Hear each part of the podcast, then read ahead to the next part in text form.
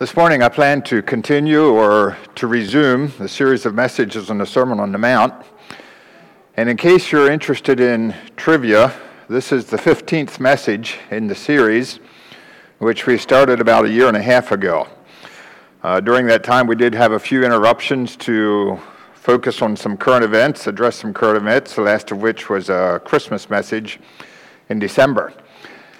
And some of you may remember when I started this series, I challenged you to memorize the Sermon on the Mount, or if that is too much, to choose at least a portion of it to memorize. And I also told you I'm not going to continually bug you about that. Make yourselves accountable to each other. But I am curious. How many of you have reached the goal that you set for yourselves? Okay, it's mostly quizzers who memorized this passage that raised your hand. How many of you are still working on it? Okay, good. I see some people there. How many of you would like to resume working on it? Okay, some more. I just want to encourage you uh, not to give up. I think that would be a very uh, worthwhile activity and endeavor. So, as we look at the message this morning, I guess that for those of us who are on the positive side of 50 years old, old habits die hard, and it's a little bit hard to change our ways sometimes. We kind of get stuck. Uh, when the projector was installed at church, I found it a little bit difficult to get used to the idea of using PowerPoint when I preach. But now that we're in this setting and PowerPoint isn't available, I find myself struggling with that as well uh, I miss it. I've come to depend on that kind of as an aid to, to help you follow along and make sense of the sermon. So, since the PowerPoint's not available here this morning, I prepared some printed outlines, had them laying back there with the bulletins. Uh, some of you may have picked them up. And uh, this is just simply an outline. If you wish for a copy to follow along, you're welcome to that. Um, Kyle and Jonathan, if you could just come forward. And if you wish for one of these copies, uh, just raise your hand, and uh, as long as they last, you can uh, pass them out on uh, each side. Thank you.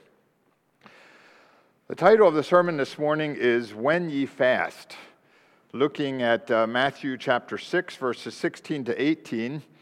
And this sermon will be more topical in nature in contrast to some earlier sermons. For example, when we looked at the Lord's Prayer, we went through that phrase by phrase, looked at each phrase, but by saying this message is topical in nature, we're going to look at the topic of fasting and looking at other scriptures as well and various teachings um, brought out in the Bible. However, before I do that, I would like to read the verses from the Sermon on the Mount that we're using for the basis of this sermon. And that is Matthew chapter 6, three verses, verses 16 and 18, and I'll read those verses at this time. Moreover, when ye fast, be not as the hypocrites of a sad countenance, for they disfigure their faces, that they may appear unto men to fast.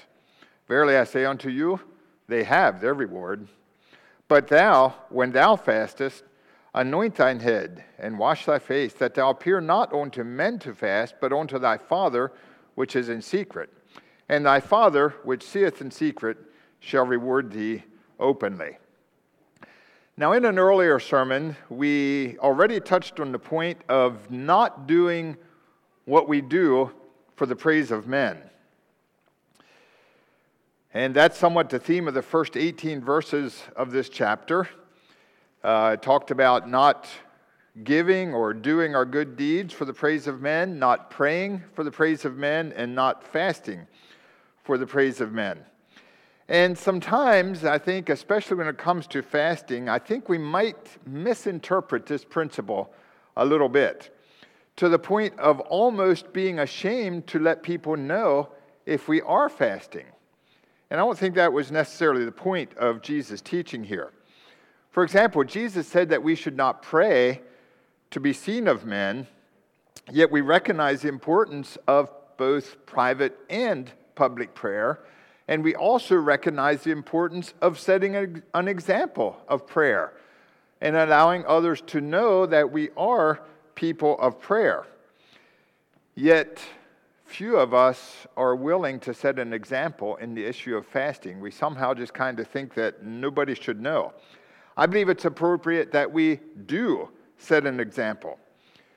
The point is not to keep others from knowing that we are fasting. The point is to not fast to receive their praise or to receive whatever glory we think that they, that may uh, bring to our lives. So I think we should maybe be a little bit less bashful about this issue of fasting and maybe talk about a little more and encourage each other in it a bit more.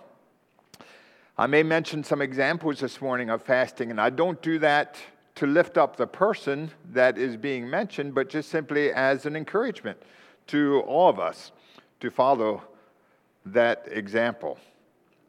So, fasting is something that I believe when it's exercised, when it's uh, done with a pure heart and a right motive, it can unlock doors where other keys may have failed. It's a window that opens up new horizons. It's a weapon that God provided for us for the pulling down of strongholds. So, I have a number of points that I'd like to cover, and I'll try not to uh, stall on these too much here, move through them uh, as efficiently as I can. And if you have the outline and want to follow along in that, you're welcome to do so. The first point, number one, a call to fasting. A call to fasting. And I believe Today, this morning, there are many earnest believers, many earnest Christians who give fasting very little thought, or maybe no thought at all. I think it may be more important than many of us realize. In our text in Matthew chapter 6, Jesus did not say, if ye fast, but he said, when ye fast. It's understood that this is something that we will do. It's not as though the disciples might or might not fast. It's not as though some will and some won't, but when ye fast. It was understood. Jesus left no doubt that he expects his followers to fast, just like he expects us to give, just like he expects us to pray. Other topics that are mentioned here when thou doest alms, when thou prayest, and when ye fast. In Matthew chapter 9, verse 15, Jesus also addressing the question of fasting. Well, someone uh, raised a question to him. He said, Well, why don't your disciples fast? He said, Well, the bridegroom is with them. But when the bridegroom shall be taken away from them, then shall they fast. Again, very, uh, very direct. Now, I am confident that many of us who are present here this morning, perhaps most of us, that are present here this morning really want God's best for our lives. And we really want to do what God wants us to do. And I think fasting is a part of that. It's an aspect of God's will and desire for us. Uh, just a little bit of history of fasting throughout um, the last couple thousand years since Bible times. I believe that fasting was practiced regularly and, and consistently in New Testament times by the apostles and the early believers. But then there came a time during the medieval times uh, when some of the people maybe took fasting to an extreme. Last Sunday in the message, Dave mentioned the idea of asceticism, where people would have this idea that the more I suffer, the more spiritual I am and they would deprive themselves of the, many of the common aspects of life. And fasting was one aspect that may have been taken to an extreme where people just felt they needed to deny themselves of, of eating. And then later on, there were believers, Christians, who may have reacted to this and gone to the other extreme where they almost do not fast at all. And perhaps the pendulum is still too far in that direction, and we need to find that, that balance of scriptural and spiritual fasting. So that is the call to fasting. Moving on to point two, I'll just mention a few examples of fasting. First of all, we have biblical examples, and I'll not spend a lot of time on this right now. Um, may mention some of these later on. But some of the well known characters of the Bible who fasted Moses, Hannah, David, Elijah, Ezra, Nehemiah, Daniel, Esther, Anna in the New Testament, Jesus, Saul, later on known as Paul, early Christians, as well as many other examples. Of fasting. Some of the biblical examples. There are also historical examples. Men through history who have been known for their life of prayer and fasting, and some of the better known David Brainerd, Jonathan Edwards, John Wesley, Charles Finney, and many others. I'll just mention one of these to um, enlarge on a little bit. David Brainerd was a man who lived in the 1700s here in America, and he was a missionary to the American Indians. And he was known as a missionary, but history remembers him perhaps even more for his life of prayer and fasting. And I remember hearing as a young child, and I don't know if this was a proven fact or not, uh, it may have been a bit exaggerated, I don't know, but nevertheless, it left an impression on me. I remember hearing that David would go out in the forest in the wintertime, which that part was proven. He would go out in the forest in the wintertime and pray, but the part that intrigued me was that he prayed so fervently and so long that when he was done praying, there was an area of melted snow around him from the, the exertion and the effort that he put into that. Whether or not that was true, I don't know. But he did spend hours praying alone out in the forest. Now, David died of tuberculosis when he was only 29 years old, a young man. When he died, he probably only had 40 or 50 converts through his efforts as a missionary. Maybe not considered the most successful, but one of his greatest successes, perhaps, was the legacy of prayer and fasting that he left. William Carey read his journals and was so moved that he was inspired to give his life to missions.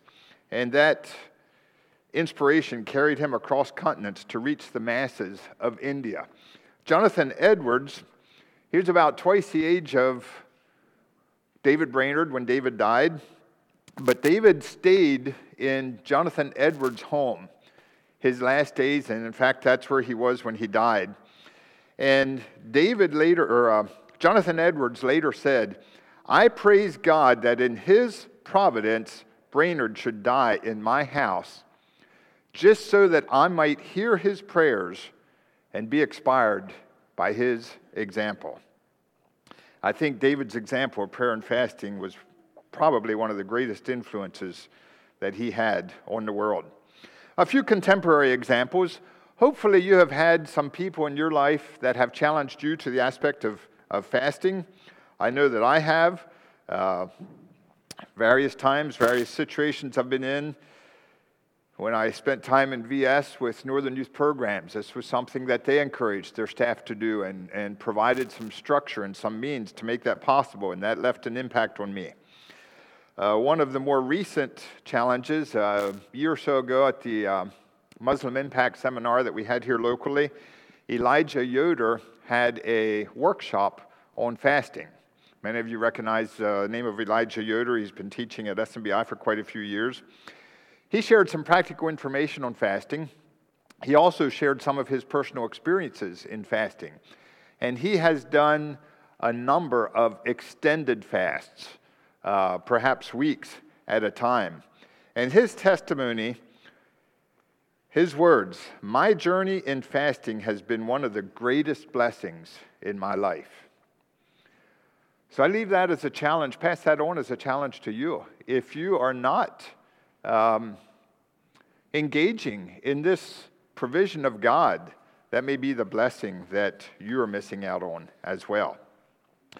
Moving on to the next main point, point number three benefits of fasting. We looked at the call to fasting, we looked at some examples of fasting. I'd like to look at some benefits of fasting. Uh, first of all, there are spiritual benefits. Number one, it is a way of acknowledging God. Fasting is a way of acknowledging God. Instead of asking myself the question, what do I get out of fasting? I think we should ask the question, what does God get out of fasting? And the passage that Dave read in Isaiah 58 is a, a classic passage on fasting. And the emphasis that, that God was bringing out here is that you have been fasting the wrong way and for the wrong motives. And when you do it the way you should be doing it, your experience in fasting will be entirely different and it will have entirely different results. But the point was, people were doing it for the wrong route, for the wrong reasons, the wrong motives. And perhaps they were asking, well, what can I get out of this instead of what can God get out of us? Get out of this. So fasting is a way of acknowledging God and a way of, of focusing on Him. And we see that again here in Matthew uh, 6, 16 to 18. The Pharisees were fasting to gain some kind of recognition for themselves, what they could get out of it, rather than ministering to God. Then there's various passages that we could mention, bring out. Zechariah chapter 7, verse 5. God asked the question, When ye fasted, did ye at all fast unto me, even to me? He's saying, Yeah, you were fasting, but I'm not sure you, who you were fasting on to. It certainly wasn't on to me. You had your own priorities. See, fasting is acknowledging God. Joel 2, verse 15, tells us that we should sanctify our fasts. In other words, it's something that is a holy experience. And again, in Isaiah chapter 58, uh, it asks the question. He says, People, people were asking this question uh, Why have we been fasting and you have not been seeing, they were praying to God. Why have we afflicted our soul and you haven't been taking knowledge? And the answer was very quick. It says, Behold, in the day of your fast, ye find pleasure, ye seek your own pleasure. You're doing it for your own selfish reasons. So, fasting should be a way of acknowledging God. Secondly, fasting should be a way of availing ourselves to God, just simply making ourselves available to God. I read a testimony this week of a, of a man who was. Uh, involved in Christian service, Christian ministry, but fasting is something that he had never done. And he felt challenged by that. He felt called to spend some time in fasting. So he designated this certain day and he was going to fast. And his testimony is when lunchtime came, he says, I did not know such a lust was within me. My agitation to eat was proof of the grip that food had on me. Finally, the aroma from downstairs was too much, and I went down and ate. He ate lunch from the day that he had decided to fast. He says, But when I returned to my room after the meal, I could not get back into the presence of God. I came face to face with the fact that I had disobeyed the Holy Ghost. And he goes on to say, he said, I did not take dinner for many days after that, but spent the hour with God. And the moment I got victory in it, it wasn't such a very big thing to do. It is while you still want a thing that you can't get your mind off of it. So he learned what it was like to just simply make himself available to God during that time. So it's a way of acknowledging God, it's a way of availing ourselves to God, it's also a way of aligning ourselves with God. I mentioned before, we think of prayer often as a way of aligning God with us, getting God to do what we want, but really it's a way of aligning ourselves with God. It's to draw our affection to things above. And let us beware of this idea that if I fast enough, I merit God's favor or I merit God's response. You see, fasting is not a way of twisting God's arm, of, of forcing him to do something, of backing him into a corner, you know, okay, I fasted, now you've got to do this. It's just simply a way of aligning ourselves with him.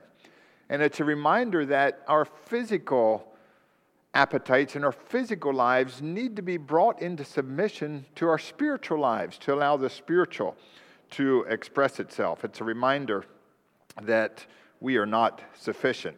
So, that, those are some of the spiritual benefits of fasting. There are also physical benefits to fasting. There's an old Egyptian proverb that says, Man eats too much. Man can live on 25% of what he consumes. Doctors live on the remaining 75%. In other words, doctors make their living off the fact that we eat more than what we should. Someone else said, Man continues to dig his grave with his knife and his fork by what he eats. There are many benefits. Fasting is good for the digestive system, it's good for your mental facilities, it's good for sharpening your senses. And there's more that could be said about that, but uh, this is not a medical discourse, and I'm not a medical expert, so I will leave it at that and move on to the next point. I'd like to look at some of the purposes of fasting. Point number four What are some of the purposes of fasting? The first one fasting is important to purify ourselves. Many times in the Bible, fasting was used along with the idea of repentance. And when personal change and personal purification and repentance was necessary, there was fasting that went along with that. And I'm going to uh, just read quickly here a number of verses. Psalm 69, verse 10, the psalmist says, I humbled my soul with fasting when he knew that he needed to purify himself to repent. Ezra, a classic example of, famine, of fasting, he says, I proclaimed a fast that we might humble ourselves before our God because of the error of our ways. In 1 Samuel 7, Israel was fasting in repentance during the days of Samuel. And Nehemiah, again, the returned exiles, fasted in repentance in Nehemiah's day, just as they had in Ezra's day years earlier. In Jonah, the people of Nineveh fasted in repentance. And in Joel chapter 2, God pleads with his people. He says, Return to me with fasting it's a time of, of repentance and purifying yourselves. So if, if you sense in your spirit this morning that maybe there are some changes that you need to make in your life, there's some areas of surrender that you need to give up, there's some things that you need to repent of. Uh, fasting may be a way to help you to, to work through that experience. Fasting is a way to purify ourselves. A second purpose for fasting it is to prepare ourselves. I think this is a, a, very significant aspect of fasting that, that we could use more of today. Jesus undertook a 40 day fast in preparation for his earthly ministry. He was at the beginning where he was going to begin his, his short period, his three years of earthly ministry, and he began that with this fast of preparation for that time. He was consecrating himself for the fulfillment of his mission here on earth. Now, just uh, a little bit of comparison. I find it interesting here. If we go back to the Garden of Eden, to the fall of man, the very first sin involved eating. It's a temptation for all of us today as well. But yet, let's contrast that to Jesus' example in the wilderness. Adam and Eve failed. They were in a garden, a bountiful garden, fully nourished by the provisions of that garden, and yet they failed to resist the temptation of food. Jesus, on the other hand, was in a wilderness where there was basically no food. He was met with the same temptation from the same tempter to eat. He had not been nourished in recent days by the fruits of the garden. He was in this wilderness. He was left weakened and hungry. But he did not fail the test, but he triumphed. And in that triumph, and as a result of that, he was able to restore the paradise that was lost in Eden. Saul was another person at the beginning of his ministry when he was on the road to Damascus. He was struck down by that light, and he went into Damascus. For three days, he fasted this was a life changing moment for Saul. We might have a little bit about, uh, more about that later on. But it was the beginning of his ministry, and he began his ministry by fasting. Later on in Acts 13, before the apostles appointed Barnabas and Saul to go out on their missionary journeys, they fasted. You know, our tendency is to have a commissioning service and maybe have a social reception afterwards and, and eat up. But their practice was to fast and to pray and to commission them and to send them out. And again, later, as they appointed elders in the church, they did it with prayer and fasting. Daniel fasted, and the angel came to him and said, O Daniel, I am now come forth to give thee skill and understanding. you see how his fasting was a preparation for what was ahead. I think fasting is a very significant part of preparation. Generally, when I'm preparing a message, a sermon, I prefer to fast for at least one or possibly several meals. And if for some reason that does not work out, I feel that I missed a very significant part of that preparation. Sometimes flexibility may be necessary. If the day before doesn't work, maybe a week before will. But it's something that is, is very significant to, uh, to prepare as a part of preparation. One of these verses from Isaiah 58 if we fast as God wants us to, it says, Then shall your light rise in darkness, and the Lord shall guide you continually. You see how fasting is a significant part of preparation. Before I asked Martha to begin dating, I spent a day in fasting and prayer, seeking God's will in that matter. And it was very interesting for me after we started dating and started to compare notes to discover that on the very same day, she had done the very same thing. Spent a day in fasting and prayer as she was seeking uh, God's direction in her life. Was that a coincidence? Uh, probably not. It was reassuring to us. So, if you're looking ahead at some new responsibility and you feel ill equipped for that, or you're just seeking God's grace in that, it's an appropriate time to fast. We fast to purify ourselves, we fast to prepare ourselves. The third reason we fast, we fast to present our requests, the third purpose, to present our requests to God. Again, Isaiah 58, one of the verses that we read. Then shalt thou call, when you fast as God intends you to, then shalt thou call, and the Lord shall answer. Thou shalt cry, and he shall say, Here I am. And Ezra, verse 8, again the testimony. So we fast, fasted and besought our God for this, and he listened to our entreaty. I believe that heaven is ready to bend its ear to someone who fervently prays with sincere fasting and listen to their requests. The next purpose for fasting is to prevent the influence of evil. We need to recognize that prayer is warfare, and fasting is warfare. It's wrestling with the enemy. And when you're in a fierce competition, you want to make use of every little aspect you have at your disposal. I've been watching a number of people that have been involved in quizzing recently, and they study keywords, they study this type of question, they study that type of question because they realize that if there's one area that's left out, they're not going to be able to compete like they wish they could. And other types of competition are the same. You practice every aspect that you can, you don't want to leave anything out. And fasting, I think, is a tool that we often leave out in our battle with the enemy.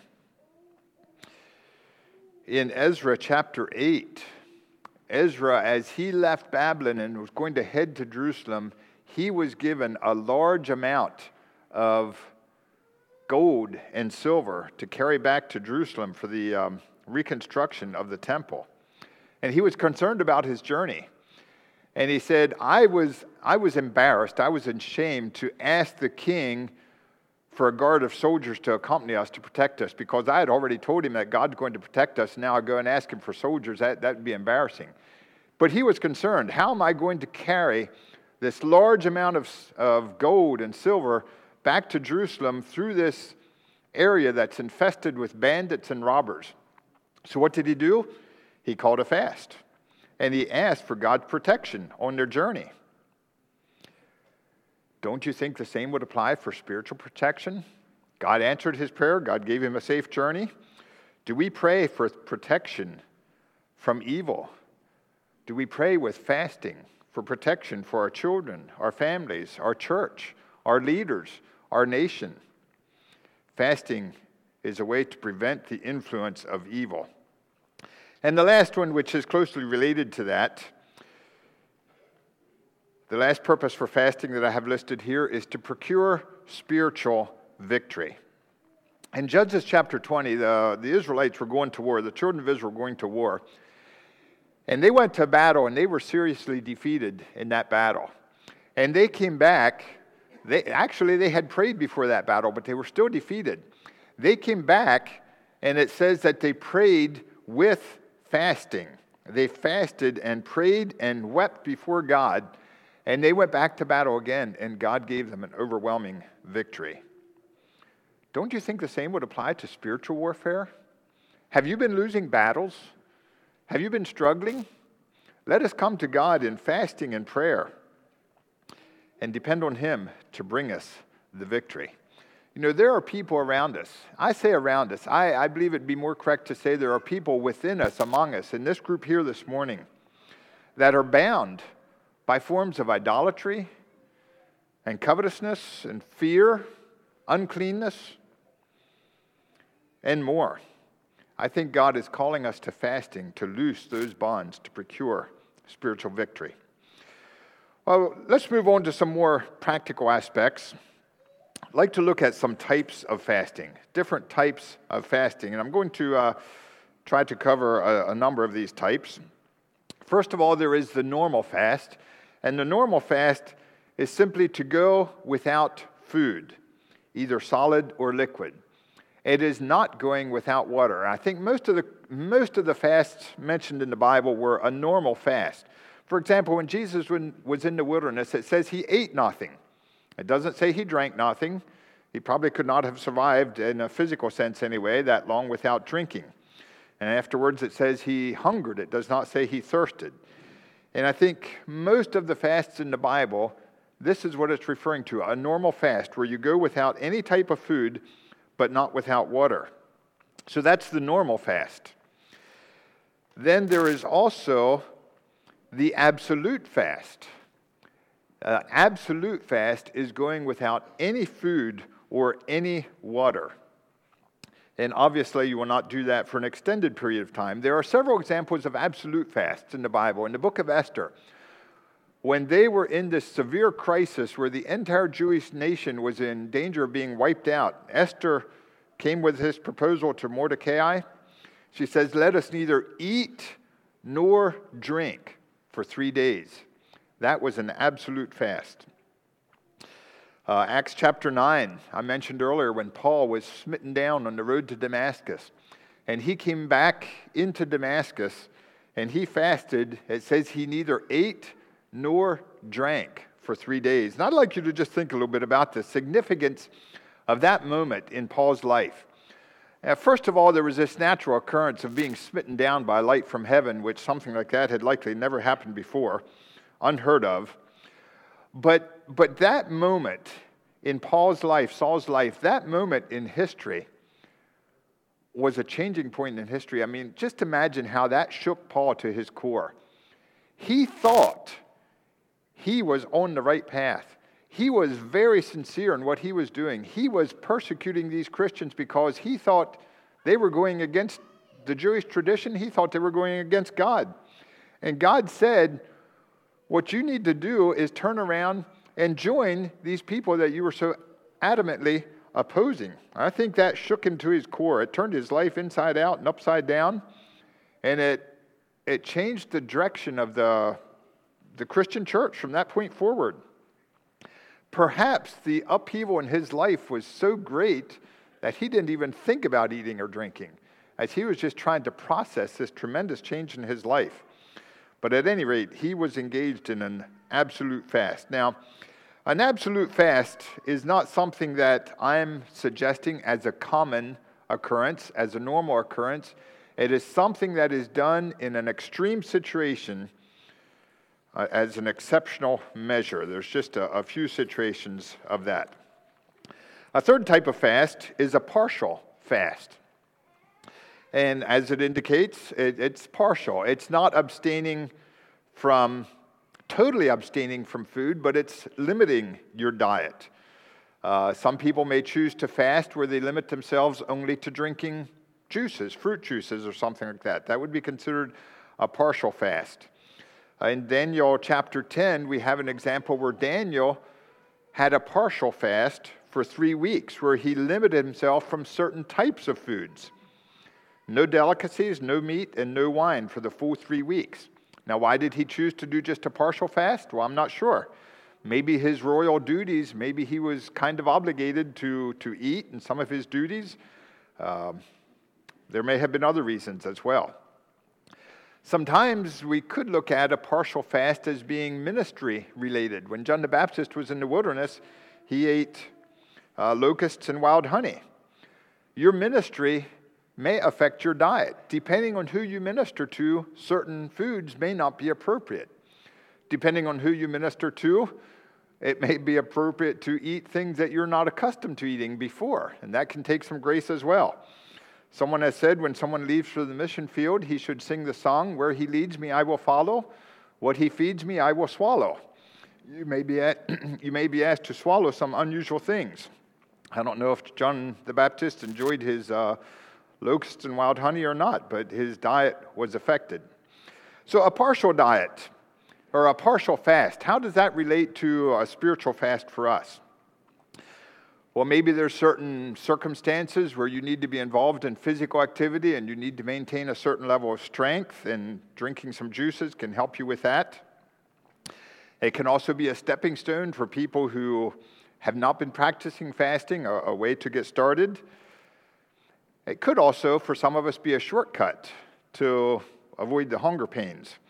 So, uh, you know, there's times where it's appropriate, but let's not uh, shortchange our blessings by relying totally on that. So, the three types of fasts we looked at were the normal fast, the absolute fast, and the partial fasts.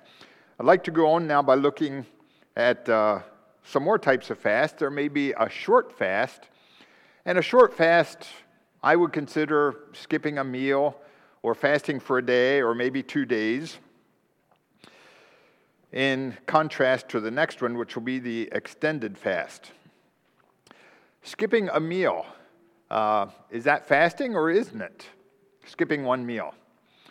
Well, in many cases, it probably isn't.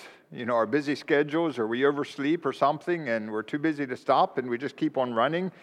Uh, oh, well, I fasted. Well, that fast may not have the most significance. Uh, Generally, if I fast, I prefer fasting for a day. If I eat an evening meal and I wait till the following day on the evening meal, it's, it's nearly a 24 hour period, but that way I can still enjoy the evening meals with my family. I think that's a, a very appropriate type of fast. But a one meal fast at the same time can be a very significant fast. I don't want to overlook that significance. It can be a very worthwhile experience. And I'm not going to suggest that uh, it needs to be longer. That, that can be very worthwhile. Uh, it's a good place to start. I don't think God asks us to run before we learn to crawl. So if you're not experienced in fasting, starting with one meal is a good place to start. Well, then the, uh, the fifth type here is an extended fast. An extended fast, it might be three days, it might be a week, it might be longer. Medical personnel tell us that a normally healthy and well nourished body can live for weeks, generally up to about 40 days, without being injured or incapacitated by lack of food. Now, an extended fast is, I'm guessing, something that this group here has very little experience in. I know I have very little experience in that.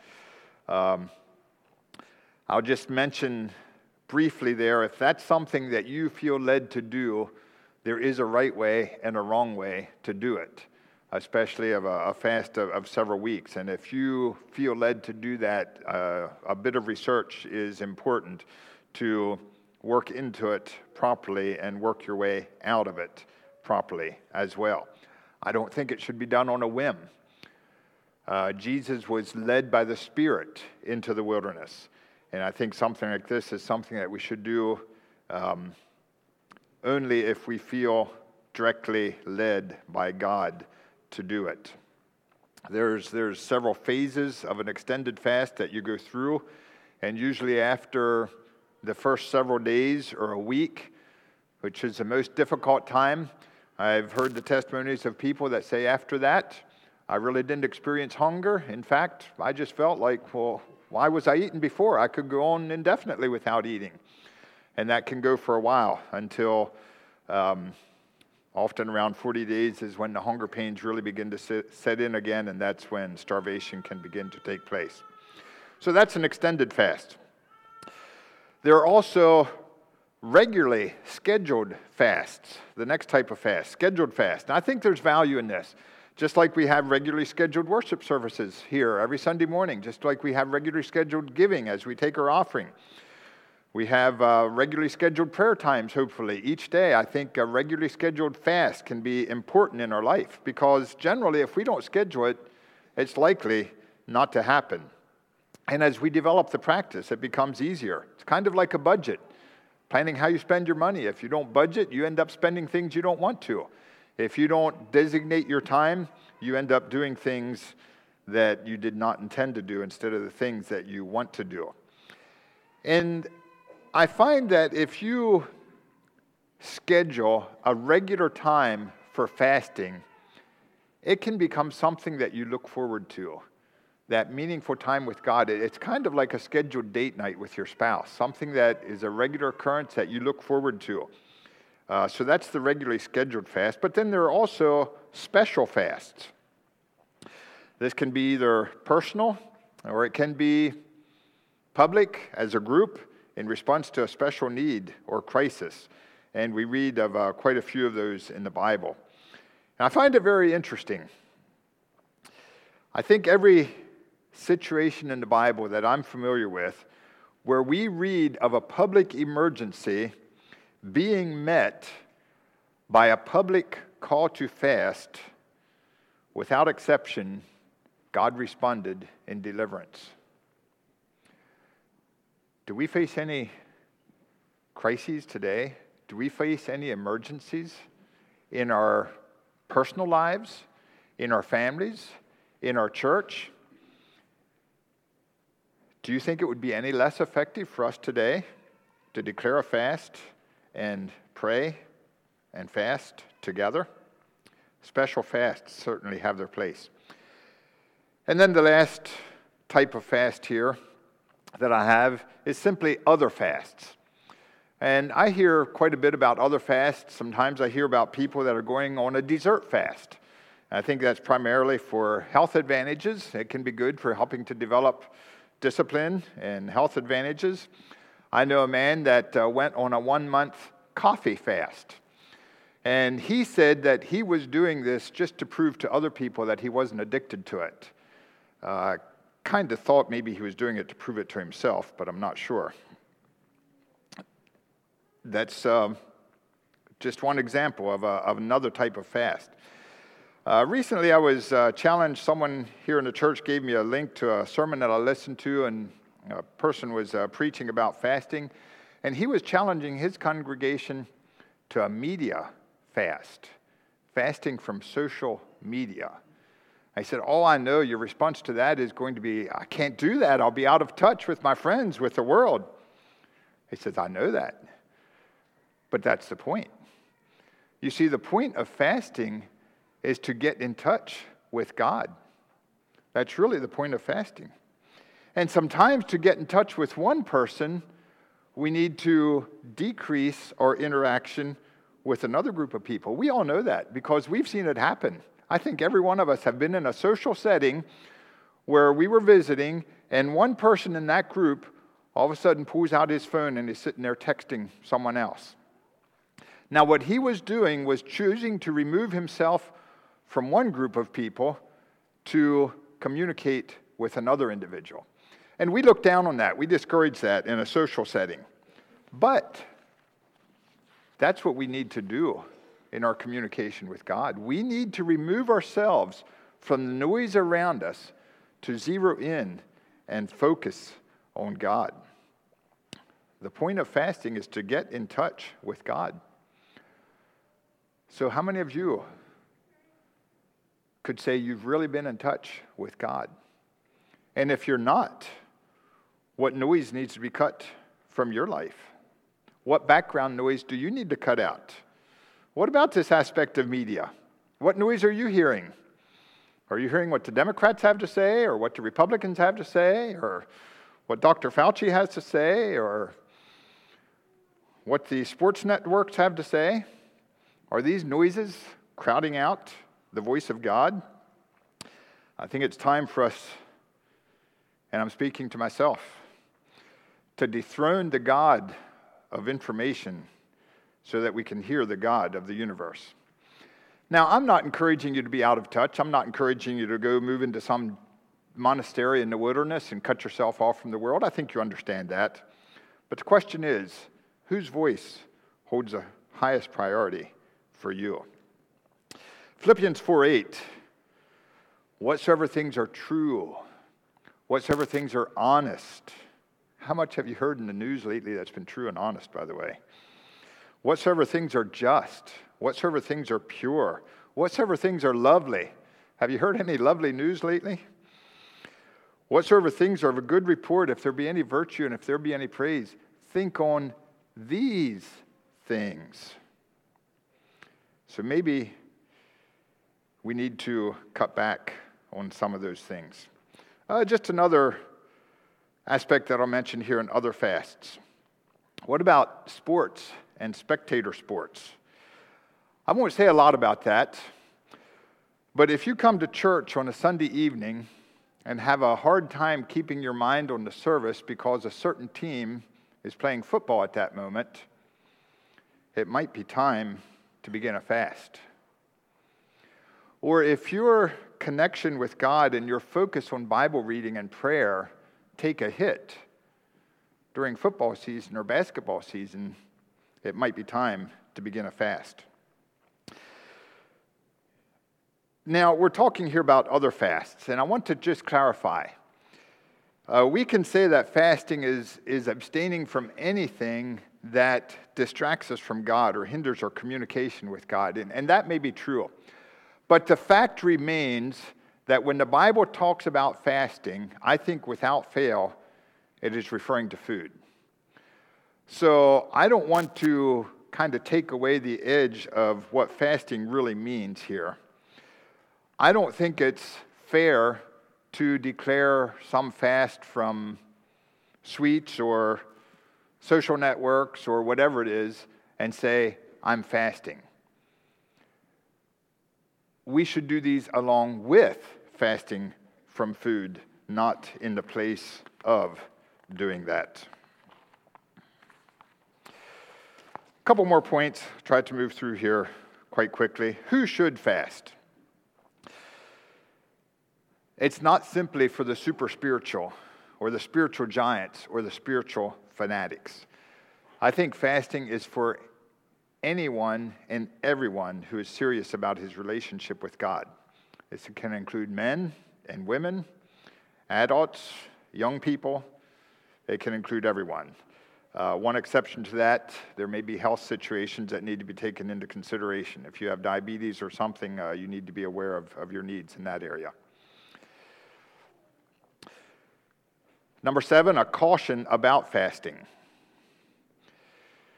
And that caution is if you decide to engage in fasting, expect spiritual warfare. Don't expect it to be easy. It will throw you into spiritual warfare. It did for Jesus. You know what happened to him at the end of his 40 days of fasting?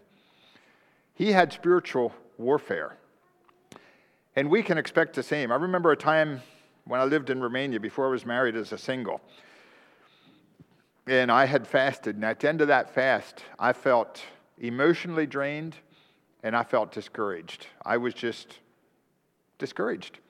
And I remember calling my sister back here in Pennsylvania and say, I, I just need someone to talk to. I, I'm feeling down. I said, I don't know why. I don't think I should be, but I am. But I guess in that case, she was the angel that ministered unto me. At the end of Jesus' fast, the angels came and ministered unto him. He was involved in warfare we can expect that. Don't make the mistake of judging the effectiveness of your time of fasting by how you feel. This may be the time when the most is happening. This is wrestling, it's heavenly warfare. Expect that. Okay, last point a challenge to fast. Hopefully, what you've heard was an encouragement to you, but I hope it's more than just an encouragement. I don't want you simply to leave here saying, well, that sounds like a good idea. Maybe I should try it sometime. But I hope that you can leave here saying, I'm going to do this. I'm going to make this a part of my life. Today is the last day of the month. Tomorrow is the beginning of a new month. And for a little bit of an encouragement, it's the shortest months of the year, so it should be the easiest months to try some fasting. Set yourself a goal. Maybe it's one meal sometime in the month of February. Maybe it's one day sometime in the month of February. Maybe it's one meal a week or one day a week. Set yourself a goal. Maybe you're asking yourself, well, what would I do if I would fast for a day? How would I do? There, there's one book here, and I need to keep moving here The Hour That Changes the World. The, the emphasis of this book is how to pray for an hour. And what it does, it, it breaks an hour down into 12 five minute segments and gives you 12 different ways that you can, 12 different things that you can focus on for five minutes at a time. It's available on Amazon. I'm not sure it's still in print, but they are still available. Uh, we used this book when I was at SMBI. We had a night of prayer. And I remember looking forward to that, and I wasn't too excited about it. A night in prayer. Uh, I think I'm going to get tired. I think I'm going to get bored. I think uh, I can't see how this is going to be very meaningful. But uh, Val Yoder led that time, and he used the format in this book, and that was one of the most meaningful and enjoyable prayer meetings that I remember. So you might want to consider that. In conclusion, fasting remains a bit of a mystery. I don't understand it. I don't understand how it completely works, but I don't need to. It's something that God provided, it's a means that He provided. And sometimes Scripture states facts without explaining them. God doesn't always call us to understand, but He calls us to believe and He calls us to obey. And I think if you choose to practice this discipline of fasting, you are expressing your earnestness in a God appointed way, and I think God will take notice. Let's bow our heads for prayer. Thank you, Lord, for the opportunities of the Christian life that you have provided for us. And I thank you, Lord, for the ministry of fasting. And I know this is something that uh, is an area that perhaps we tend to overlook more than we should.